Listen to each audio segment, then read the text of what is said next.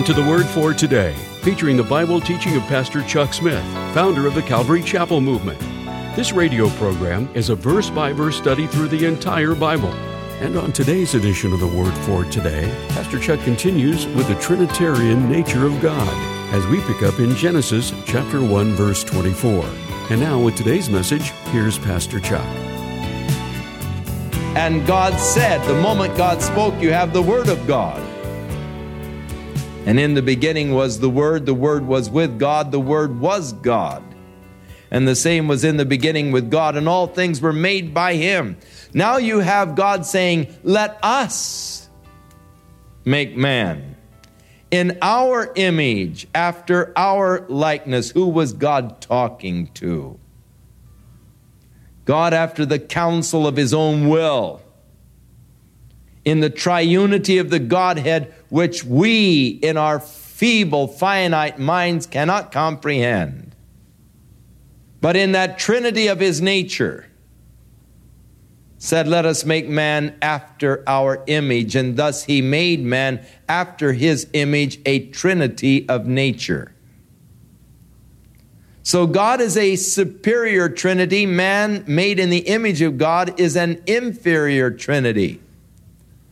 The superior trinity being Father, Son, and Holy Spirit, the inferior trinity of man being body, soul, and spirit. After his likeness,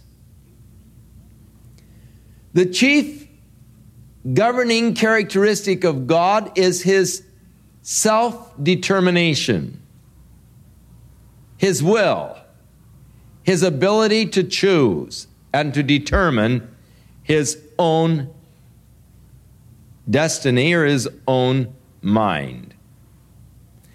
Man, being created in the image of God, was created a self determinate being. Being created after the image of God, God created me with the capacity to choose.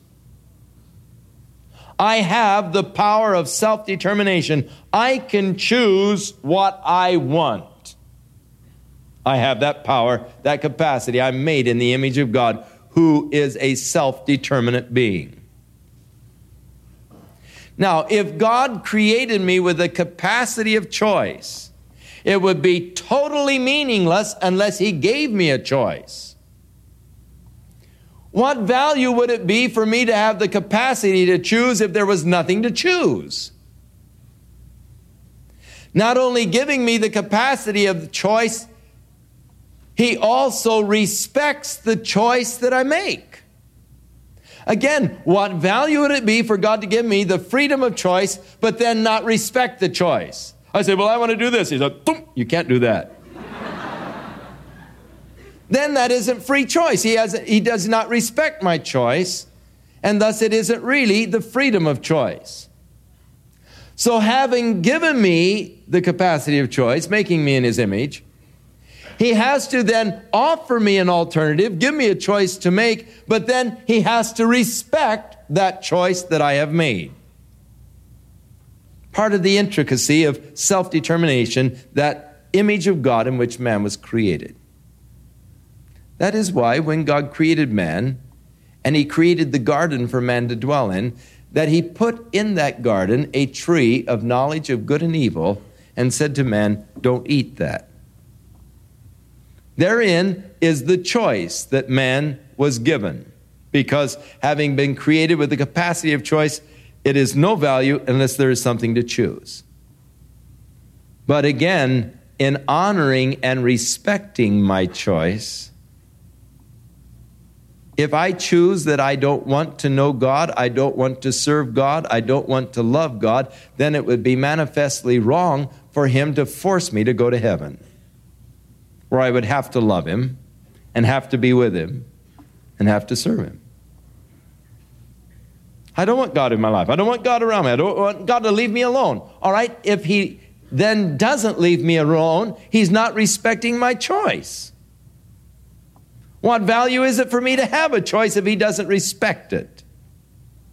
It is an awesome thing to realize that God does respect my choice. Now, he does seek to influence my choice.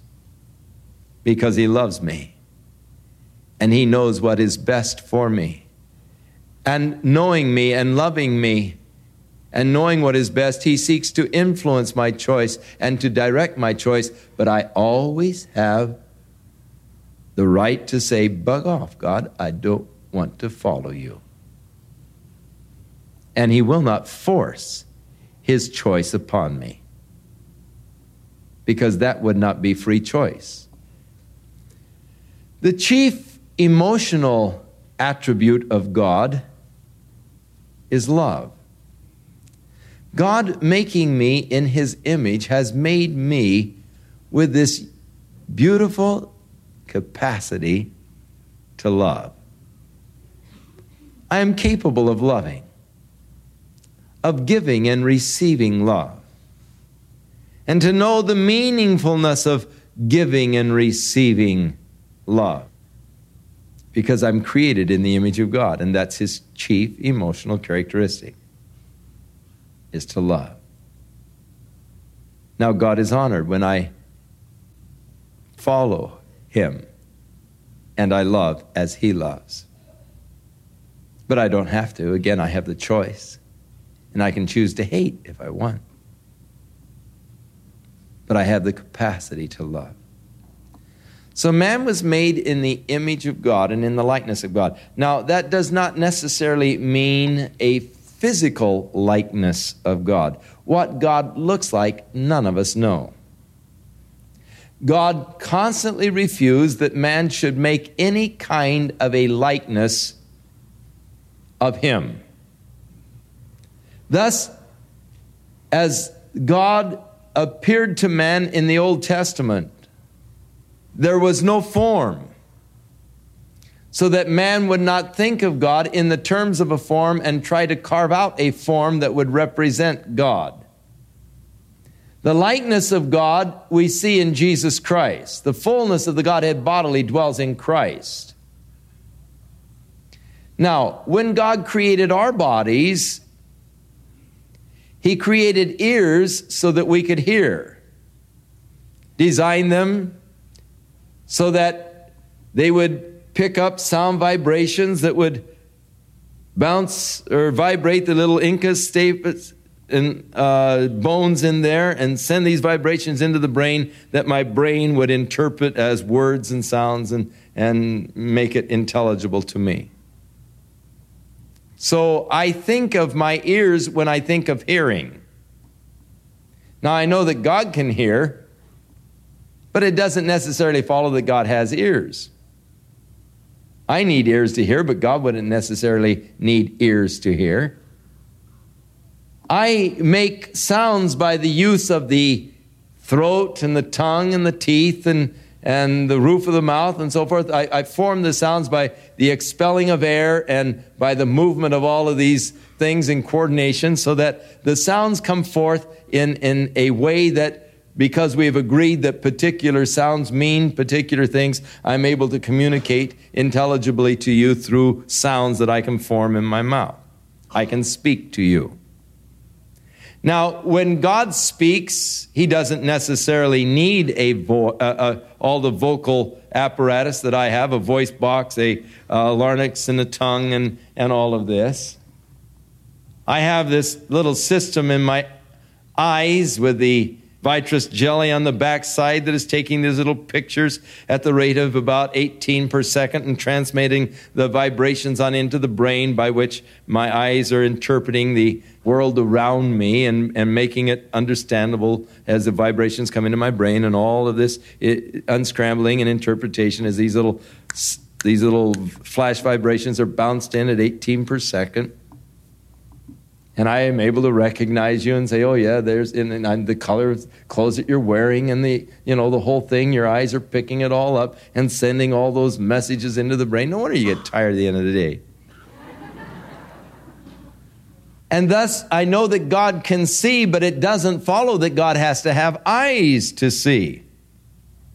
But because I relate seeing to eyes, and when I talk about God seeing, I would say, well, the eyes of the Lord go to and fro throughout the entire earth. But it doesn't necessarily follow that God has eyes because eyes aren't essential for seeing. So, what does God look like? We don't know. He doesn't want you to know. Because we'd just be dumb enough to carve out of a little stick God and hang him around our neck. And, you know, we begin to think of God as a little piece of wood that's been carved out and is strung around my neck. He is certainly too vast, too infinite to be confined to a form that could be copied and hung around your neck or worn around your wrist. The infinite God who created this universe and all the life forms within it remains unformed in our own minds. For God is a spirit. And they that worship him must worship him in spirit and in truth, and God is seeking such to worship him. So, the very first commandment that God gave was, Thou shalt have no other gods before me. And then he said, Thou shalt not make unto thyself any graven image or any likeness of God to bow down and to worship it. He wants to remain totally formless in your mind. To this extent, I really don't care for pictures of Christ because there is an attempt to define him in a form.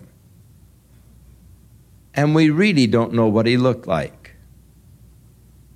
And if you're expecting to see him with a shoulder length hair and a beard and all, you may be, you may not even recognize him. You may be, as Isaiah said, astonished when you see him. The recognizable part of Christ will be the prints of the nails in his hands and the print of the sword in his side. It is possible that he'll be the only handicapped person in heaven. We'll all be in our new bodies, perfected bodies, that will know no handicaps at all, will know no weakness, no pain, no suffering but he will still be bearing the marks of his cross and thus may be the only malformed body in heaven. So, God making man in his own image and after his own likeness is speaking of that spiritual nature and those capacities of God self determination, love, those capacities that he has given to me. And God blessed them. And God said unto them, Be fruitful and multiply and replenish the earth and subdue it and have dominion over the fish of the sea and over the fowl of the air and over every living thing that moveth upon the earth. And so God placed the earth under man's control, and authority.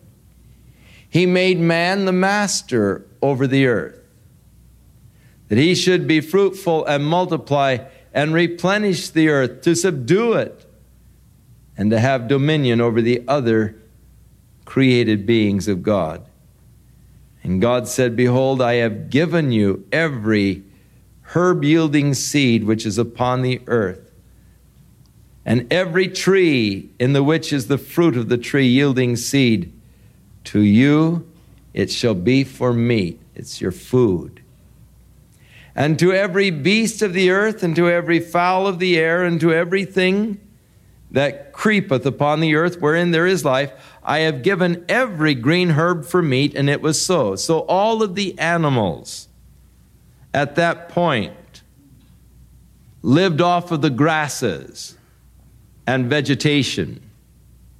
There were no carnivorous animals in the beginning.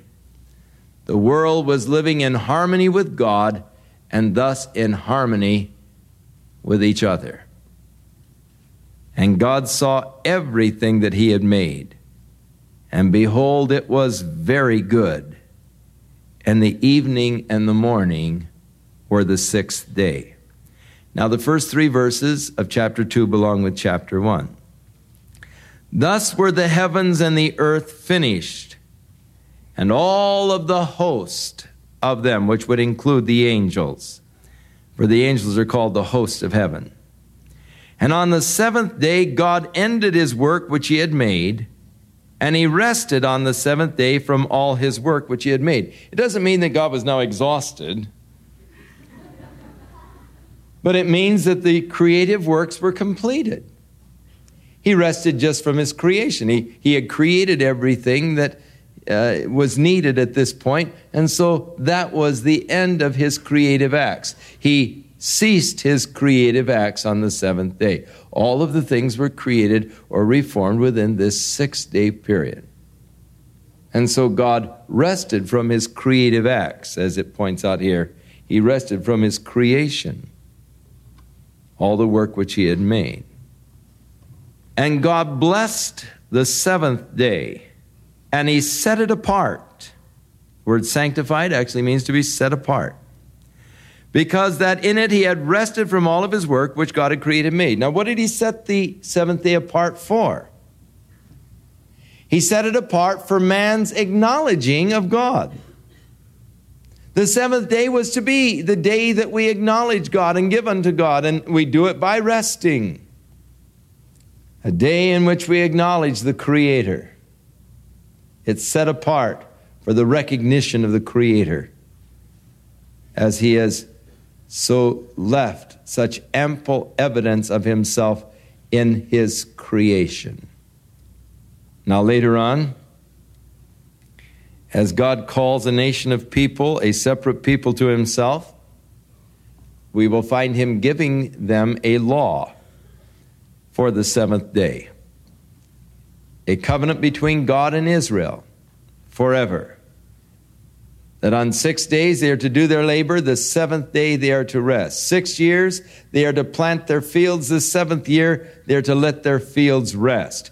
Six years they may go into slavery, the seventh year they are set free. And this pattern of six and one will be established by God throughout the history of his people and interwoven into their whole culture. So we find everything is beautiful. The world, the universe has been created. The world has been established now. The environmental conditions have been placed here for man. The trees, the vegetables have been placed here for his food. The atmosphere has been created to sustain his life. The water systems are all there. The animals, and now man to rule over it. It's done.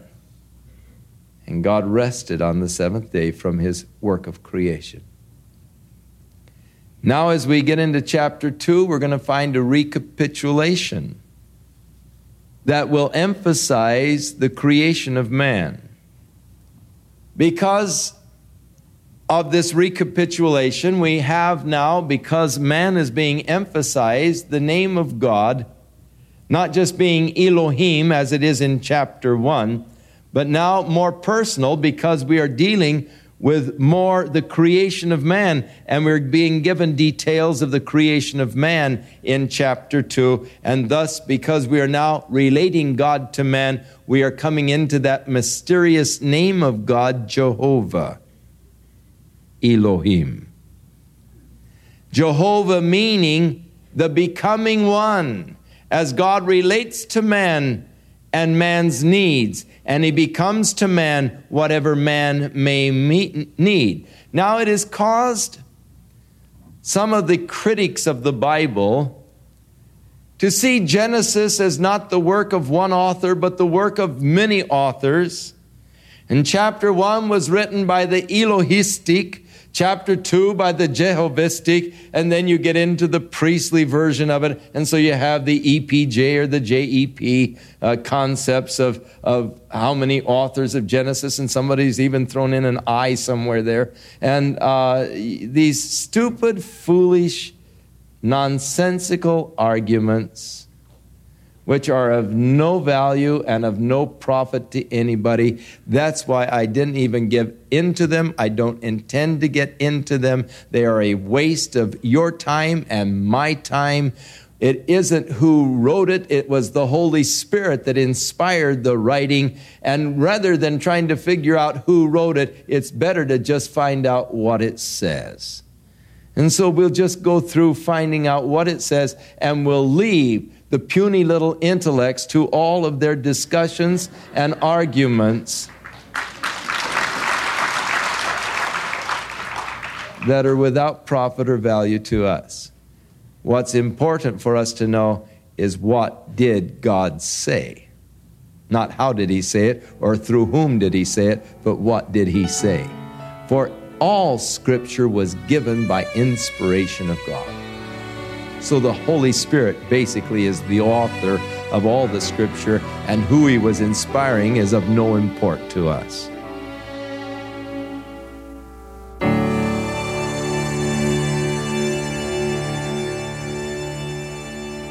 We'll return with more of our verse by verse Bible study in the book of Genesis on our next broadcast, as Pastor Chuck continues to teach through the Bible, and we do hope you'll make plans to join us. But right now, if you'd like to order a copy of today's message, simply order Genesis 1 when visiting thewordfortoday.org.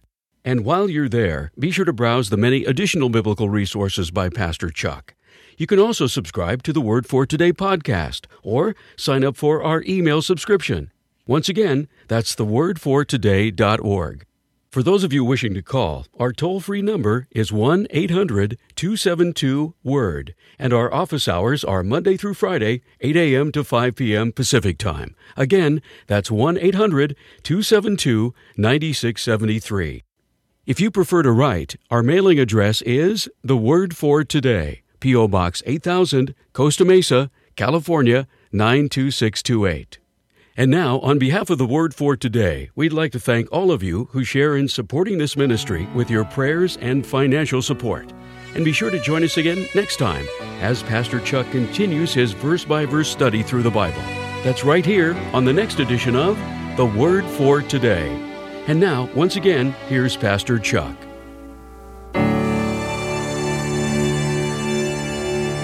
Now may the Lord be with you and bless you and keep you. May you be increased in knowledge and understanding of His Word and of His will and of His purposes for your life. May He work in your life in a very beautiful way. May your life be enriched in all things in Christ Jesus. And may the Lord and the blessings of the Lord be upon you while we are absent from each other until we are brought back together again to continue our fellowship and are growing together in grace and in the knowledge of our Lord and Savior, Jesus Christ.